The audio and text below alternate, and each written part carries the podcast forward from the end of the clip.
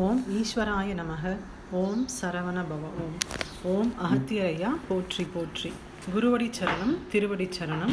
ஓம் ஸ்ரீ ரேணுகாதேவி அன்னையை போற்றி போற்றி. அன்பு ஆத்மாக்களுக்கு பணிவான வணக்கங்கள். கலியுக காவியம் ஆத்மாவின் சுயசரிதம் அத்தியாயம் 22, அணுக்களின் பொற்காலம். இதுவரைக்கும் பார்த்த அத்தியாயங்களில் மூளை சுற்றி வட்ட அணுக்கள் உள்ளன, வட்ட அணுக்களில் பல யுக அணுக்கள் உள்ளன. இது கலியுக மாதனால் கடைசி வட்டம் வரை அணுக்கள் உள்ளன. கடைசி 3 வட்டங்களில் உள்ள அணுக்களே கலிவட்ட அணுக்கள் என்கிறோம். அதில் கடைசி வட்ட அணுக்கள் கலிபுருஷனால் ஆளப்படுகிறது.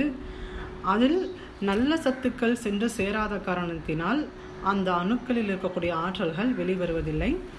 ஆரோக்கியமான உணவு உண்பதன் மூலமாக சிரசனில் நல்ல குருதி ஓட்டம் பாய்ந்தால் அதில் இருக்கக்கூடிய ஆற்றல்கள் பிரிப்பட்டு வந்து உடல் இருக்கக்கூடிய உபாதைகளை சரி செய்யும். அடுத்தது அந்த உபாதைகளை சரி செய்த பின்னால் அடுத்த வட்டத்திற்கு அந்த குருதி மேலேறும். அப்பொழுது அங்கே இருக்கக்கூடிய செல்வ வளங்களை பிரித்து கொடுக்கும்.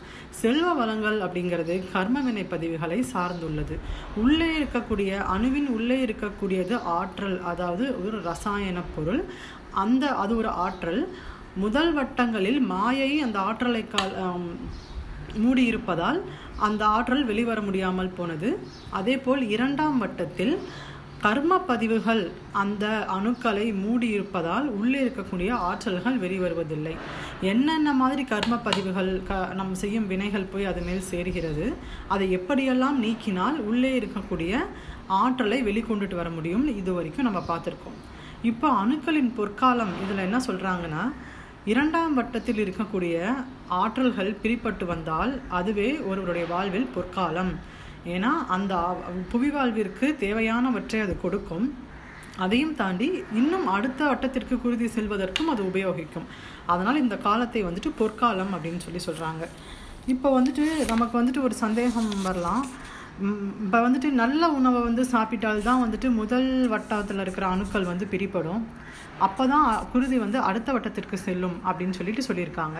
ஆனால் இப்போ இந்த காலத்தில் பார்க்கும்போது நிறைய மாமிசம் சாப்பிடுபவர்கள் வந்துட்டு நல்ல செல்வந்தர்களாக இருக்கிறார்கள், நல்ல கோடீஸ்வரர்களாக இருக்கிறார்கள்.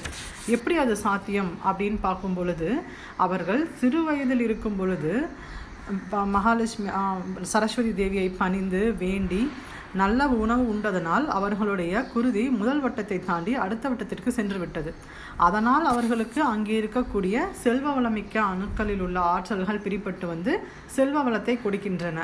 ஆனால் அவர்கள் மாமிச உணவு அதற்கு மேல் திரும்ப திரும்ப சாப்பிட்டு கொண்டே வருவார்களே, ஆனால் முதல் வட்ட அணுக்கள் பழையபடி திருப்பி எல்லாமே வந்துட்டு கலிவட்ட அணுக்களாக மாறிடும். அப்படி திருப்பி கலிவட்ட அணுக்களாக எல்லாமே மாறிடுச்சு அப்படின்னா அவர்களுக்கு உடல் உபாதைகள் அதிகமாக ஏற்படும். நம்மளே நிறைய பேர் பார்க்குறோம், எவ்வளோ கோடீஸ்வரங்களாக இருந்தாலும் அவங்க கடைசியில் நோய்வாய்ப்பட்டு தான் இறக்குற மாதிரி இருக்குது.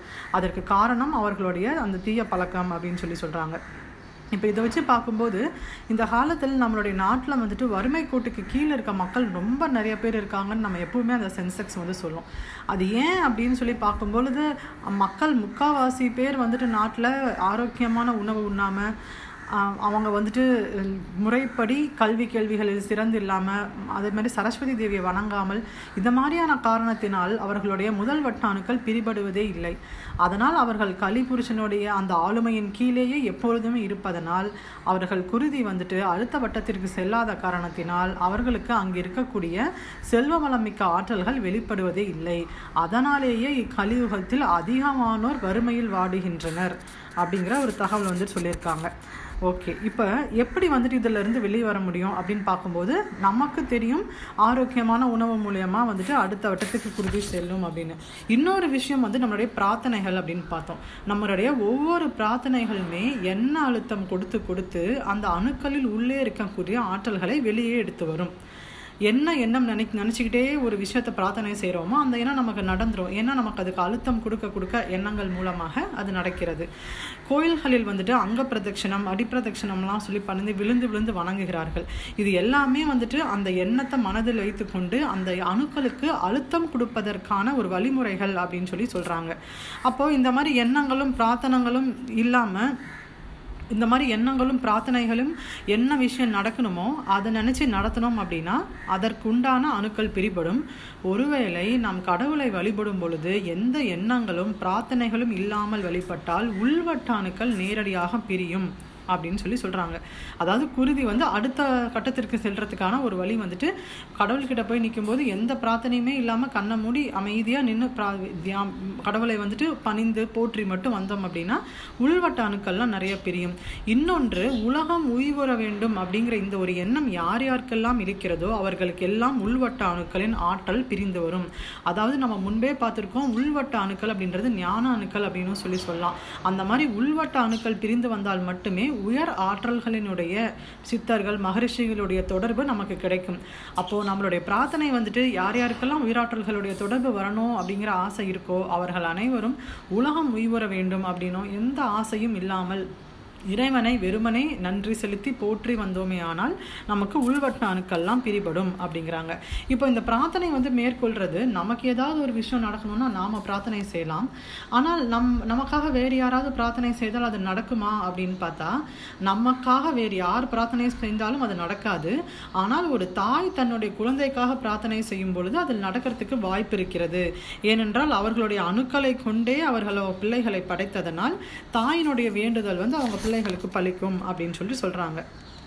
இதுக்கப்புறமேட்டு இப்போது இறக்கும் தருவாயில் ஒரு மனிதன் வந்து அந்த பிரார்த்தனைகளை மேற்கொள்கிறார்கள் என்றால், அதாவது நிறைய பணம் வேணும், இன்னும் வசதியாக இருக்கணும்னு சொல்லிட்டு அவங்க இறக்கக்கூடிய தருவாயில் அந்த எண்ணத்தை அவர்கள் வந்துட்டு செலுத்தினார்களானால் அடுத்த பிறவியில் அவர்கள் பெரிய செல்வந்தர் வீட்டில் வந்துட்டு போய் பிறப்பாங்க அப்படின்னு சொல்கிறாங்க. இது ஒரு தகவல் வந்துட்டு இதில் கொடுத்துருக்காங்க. இன்னொன்று வந்துட்டு அவர்கள் இறக்கும்போது என்னென்ன மாதிரி அழுத்தமெல்லாம் அவர்கள் கொடுத்து வைத்திருந்தார்களோ அவர்களுடைய அணுக்களுக்கு அதில் உள்ள ஆற்றல்கள் எல்லாம் பிரிப்பட்டு அவர்களுடைய ஆன்மாவுடன் சென்றுவிடும்.